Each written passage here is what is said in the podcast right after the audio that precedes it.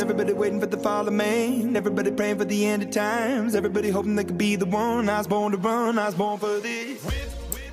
Welcome back to The Chip Shot, where we talk about real estate, business, leadership, and our community. Why we believe real estate is the best business in the world when bought correctly.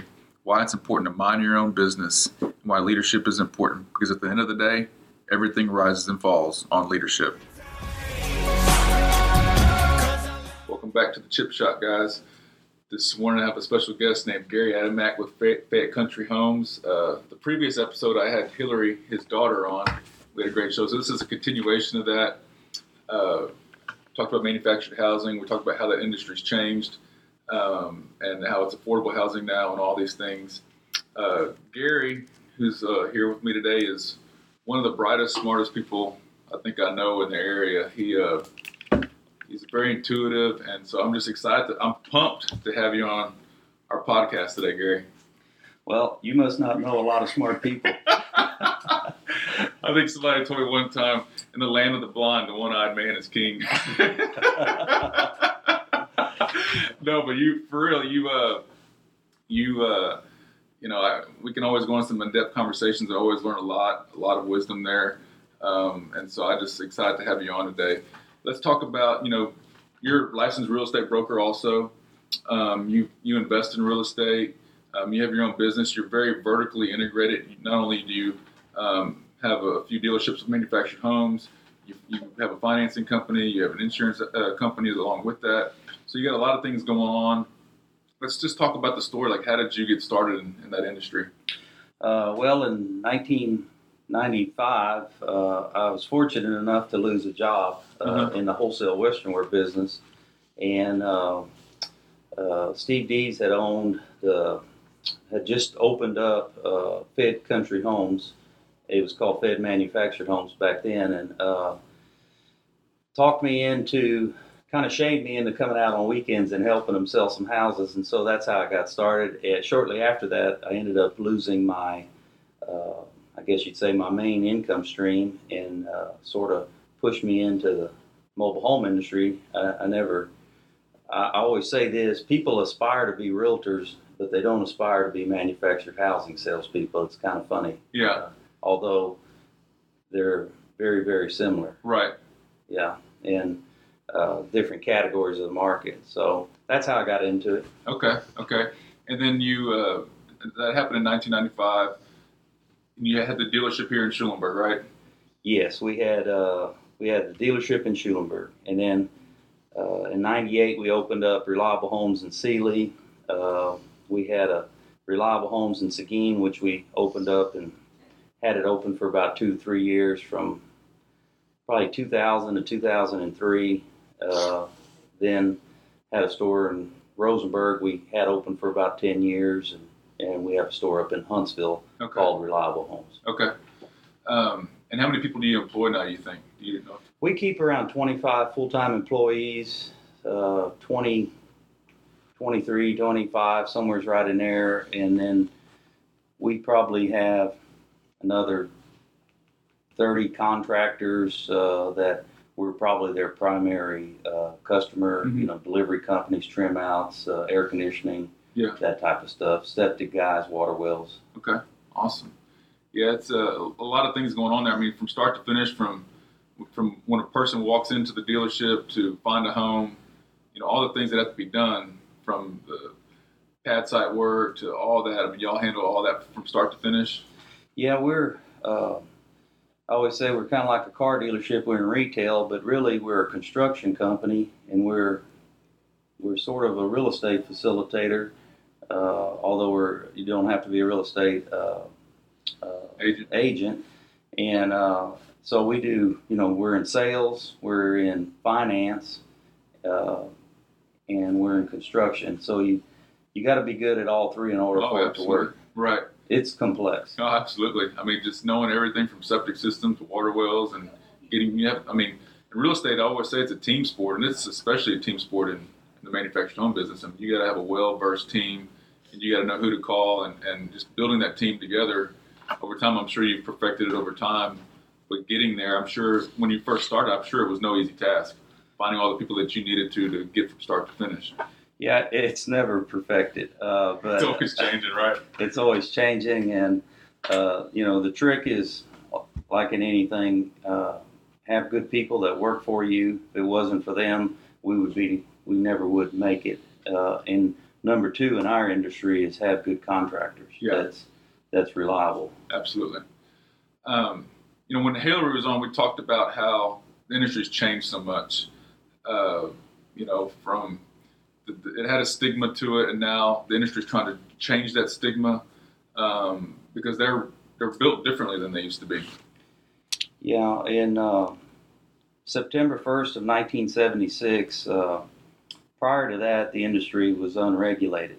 Uh, so people could build a home uh, basically as, as inexpensively as possible, even if it uh, maybe uh, wasn't up to par uh, on construction. Uh, so since September of seventy-six, uh, uh, H U D came in, Housing and Urban Development, and uh, on a national level and started regulating our industry. Mm-hmm. And at the time, you know, nobody likes change, so they fought it, but it ended up being the best thing we could have ever done. It it has set a bunch of uh, standards, national wiring, national plumbing, national uh, uh, structure of the home, wind zones, thermal zones, roof load zones up in the snow areas, yeah. Colorado, wherever. And so it has really uh, upgraded our industry. Uh, and the since it's built in a factory, uh, the consistency of the product mm-hmm. is uh, become so so good because because it is uh, sort of repetitious, if you want to call it that. Yeah. Compared yeah. to a custom built home where the wiring harness is different on every home, where our wiring harnesses are uh, pretty uniform, and so the uh, I think the quality gets better because of that. Yeah, absolutely. Um, and and uh, it's just taking time for, I guess, the public to see this and adjust to it. And I, you know, I guess uh, even though like trying to show people that like, now you have overhead duct work, used to be on, you know, on the flooring. Now you have it's built with studs. Sure. Well, board. It's always been built with studs, but uh, you know now, I mean, if you need a stud, I just go to McCoy's or Lowe's or Home Depot. It's just regular. Uh, right. It's not, you know. The, the, the siding, the shingles, the, the studs, uh, all of that is uh, the appliances, the plumbing. Uh, a lot of people still feel like you got to go to some kind of specialty parts, mobile home right. type inventory. And it's not like that. It's not like that. If we have a faucet out somewhere, we just go to the local hardware store, buy a faucet, go back up to the customer and fix it. It's it's pretty right. simple. So as far as, uh, I guess, uh, you know, banking industry, finance, financing mobile homes is always, you know, banks always wanted a little more down. There wasn't nobody that really wanted to do it. Now that seems like that's changing. Do you think that it could be the fact, because like a lot of people would say, you know, there's this thing out there that your house is an asset. It's uh, it's going to appreciate over time. And whereas mobile homes, they thought that they would depreciate over time. Do you think that now with this new standards where you can keep, you continually could update your home, you could maybe change the siding on, you could put a new roof on it. You think that maybe now it could be an appreciating thing over time if you continually improve it over time and, and do things with it? It most definitely is. Uh, the the key to this this whole thought process is uh, is if you uh, once you take a manufactured home and separate it from the real estate, that's when you run into depreciation. Mm-hmm. If you if you If you bought ten acres of land outside of Schulenburg or five acres, uh, put a manufactured home on it, uh, you know, kept your yard up, uh, have a have a two-car garage next to it, it will appreciate uh, the same as the neighborhood will, mm-hmm. as a percentage. Uh, so, so if you took that very same home and separated it from the land, uh, then then it doesn't appreciate because it's the same thing like buying an old pier and beam house here in Schulenburg, and you need to move it. Well, you can pick those up for a couple of thousand bucks all day long. Yeah. Uh, and uh, a used uh, manufactured home, the value is much higher. But uh, but again, it's the same thing. So so the key is tying it to the real estate. Right. Putting it together and tying it together, like you said, absolutely. And I and I get I'm thinking that with over time. I mean, there's so many. Um, I mean, even Warren Buffett, he was invested heavily in the, in the industry a few, few years ago. He said that it's the new affordable housing, and they were financing them and all this stuff. So you can tell that it's definitely changing over time. And, uh, you know, let's talk about real estate a little bit. You and I have had in-depth conversations about how housing as a whole, its building construction is changing. It doesn't make sense to, like the custom home industry, it's, it's gotten so expensive because there's no, uh, what's the word I'm looking for? It's, it's, the production for it is, it doesn't make sense. It, it, it just makes it more expensive when you can go in and tie things together in a factory so much easier, and it makes it more affordable. Well, uh, it's never made sense to go to Lowe's and buy a two by four at retail. That's and, right. That's what I'm trying to get. That's and what, then, yeah. and then bring it to a home site uh, and charge twenty percent more for that two by four when the customer could have just went to Lowe's and bought it themselves. So, uh, you know, and on a custom built home, you know, cost plus twenty is pretty standard. Mm-hmm. And so that's kind of the way that works. Uh, with our industry, uh, we, the factories actually, uh, if you call a forecast hedge, uh, they buy into the futures for uh, for a lot of their products and get uh, price locks. Uh, so a lot of times uh, when a when a hurricane comes in or something, we get a little bit of more of a buffer on our pricing where we can, uh, our prices may not go up so much. And then the other thing is, is most of those factories are on rail car uh, right-of-ways. So everything is delivered directly from the original lumber mill by rail car into yeah. into the factory. Same thing with sheetrock and uh, many other things like that. So everything's bought by the either semi or rail car, whether it's the stove, they buy a stove, it's a semi-load of stoves. Mm-hmm. Uh, everything is so much more uh, efficient.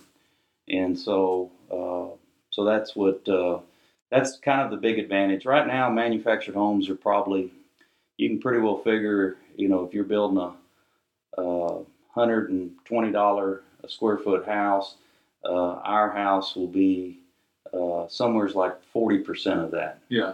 Uh, forty, forty-five percent, a little less than half of, right. the, of the same price. Wow. It's crazy. Uh, you know, after talking with Hillary about this, and like, so mobile homes have been on my mind. So and then, because it's like when you when you buy a truck and you, then you see everybody that drives the same truck as you do. So ever since I've started like trying to learn more about this industry, uh, I'm starting to notice things. So I've noticed that there's some some pretty heavy hitters of mine that I are acquaintance to that are brokers or investors, and I noticed that some of them are looking for mobile home parks to buy. Um, they're investing in the industry, and so it's interesting to see that it is a high. Uh, it's it's something that the world is looking at as far as an investment too, not only to buy it as a homeowner, but as an investment for people. So there's, uh, I'm just noticing a lot of that now, whereas before I didn't notice it. Well, uh, what everybody's talking about today, whether it's mortgage industry, real estate, manufactured housing, uh, you know, is affordability. And what I've seen over the last twenty-five years is, uh, you know, Our, our middle class is truly slipping, mm-hmm. uh, and uh, the cost of housing each year is going up faster than than wages are going up, and it's making it further and further out of reach. I mean, it is it is difficult for even a you know a husband and a wife, a two two family income, uh, being able to to get into a home. Uh, you know, in my generation, you know, we owned homes at twenty-six, twenty-eight years of age. The millennials mm-hmm. uh, are uh, not even close to it. In my father's generation, he came back from Korea and bought forty acres mm-hmm. uh, in a two-bedroom house, uh, and he was an electrician. Yeah. Okay? I don't think that could happen today, straight out of uh, being in the military. I know. I look at uh, look at some houses. So I'll sell a house here in town, and I look at what it sold in nineteen eighty-nine for. It's, there's a house that I sold the other day. In nineteen eighty-nine, it sold for eighteen thousand dollars, and today it's selling for over a hundred. You know, and it's Is have wages gone up that much? I don't think so, you know. No. No, and the other problem is is uh, is taxation, uh, insurance and taxation. Uh, a lot of the retirees are, you know, they're ready to retire. They think they've got maybe their retirement figured out and their home is paid for. And just to heat and cool, turn the lights on, insure it, uh, and pay the property taxes on it, a lot of them have to either have some sort of other source of income or something just to mm-hmm. just to maintain that home.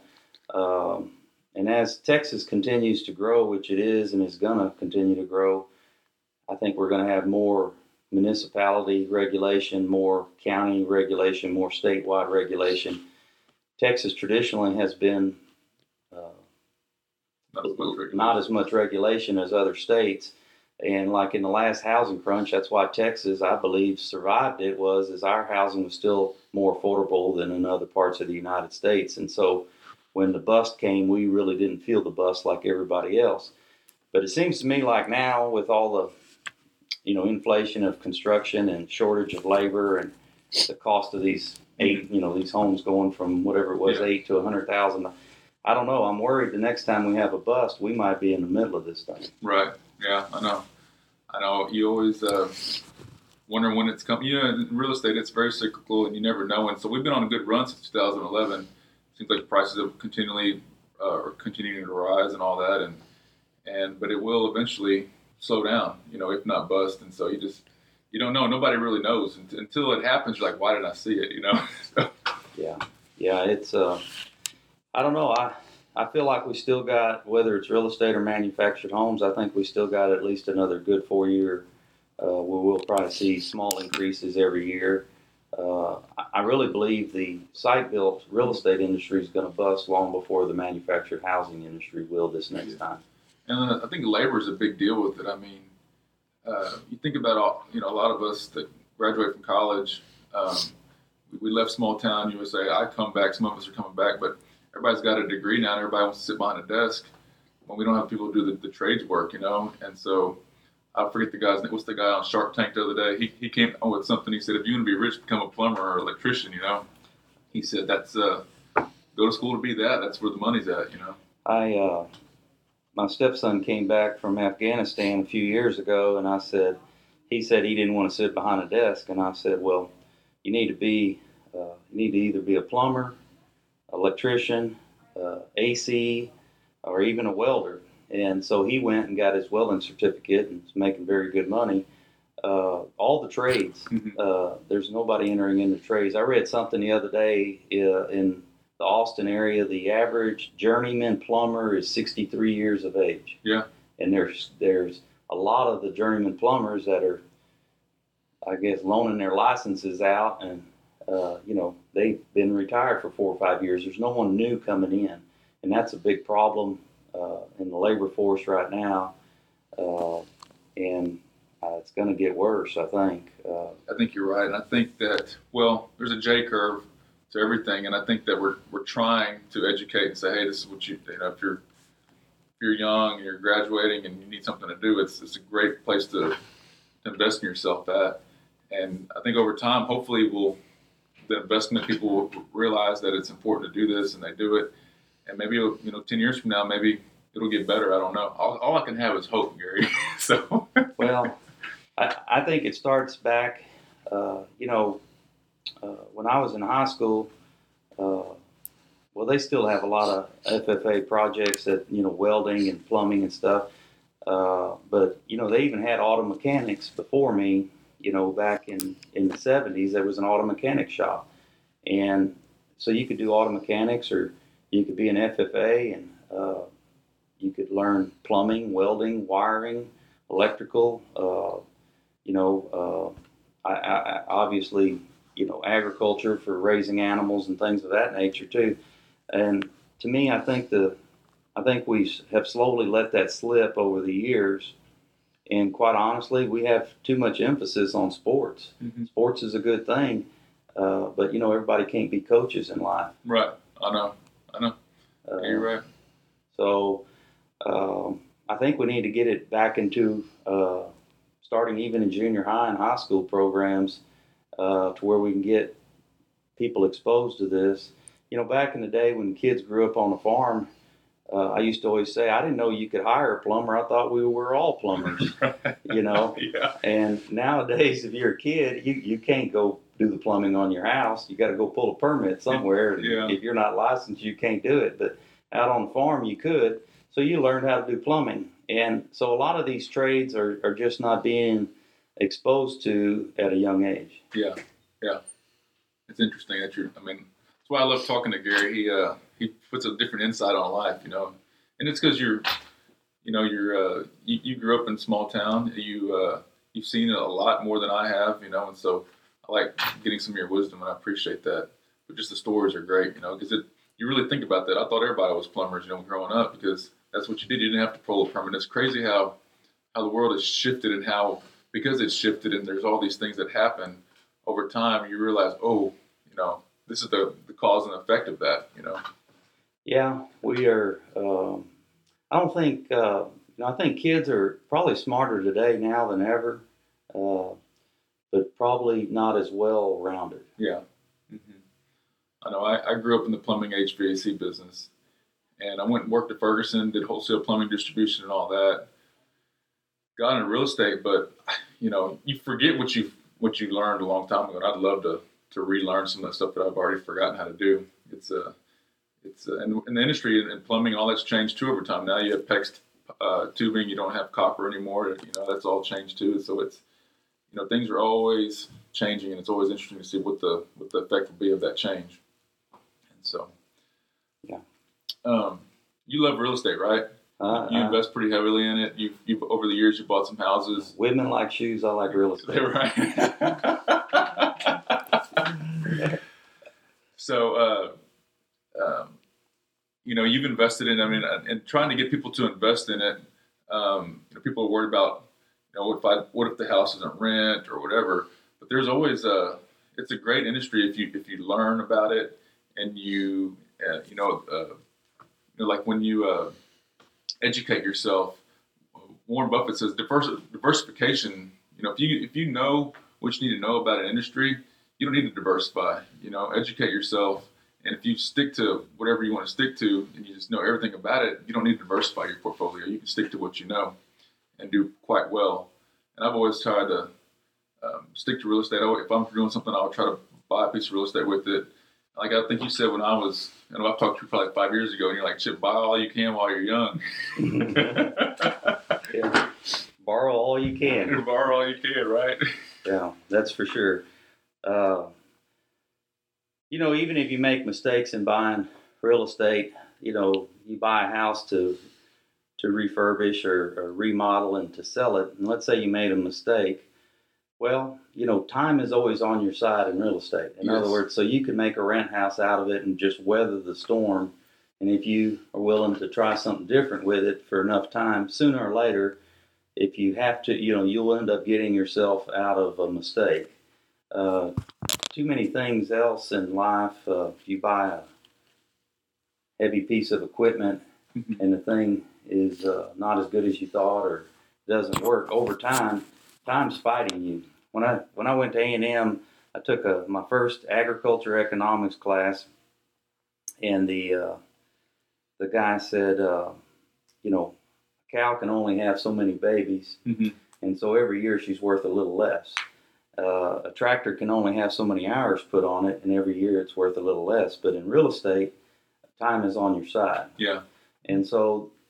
That was just something that really hit home with me because growing up in the agriculture business, uh, cattle and running equipment, I, my first business was in the hay business. And, you know, it's true. It's a race to get that equipment paid for before it's time for you to replace it. It's a, it's a, so sometimes in that business, time is a big race where in, in real estate, uh, time's always on your side. Yeah. So it's forgiving over time. You make a mistake, you buy at the top of the market. I always tell a story. Uh, when I bought my first house, in Leander, uh, when my wife and I got married in two thousand six, that was the top of the market. And so it crashed shortly after that, you know, through two thousand eight, two thousand nine.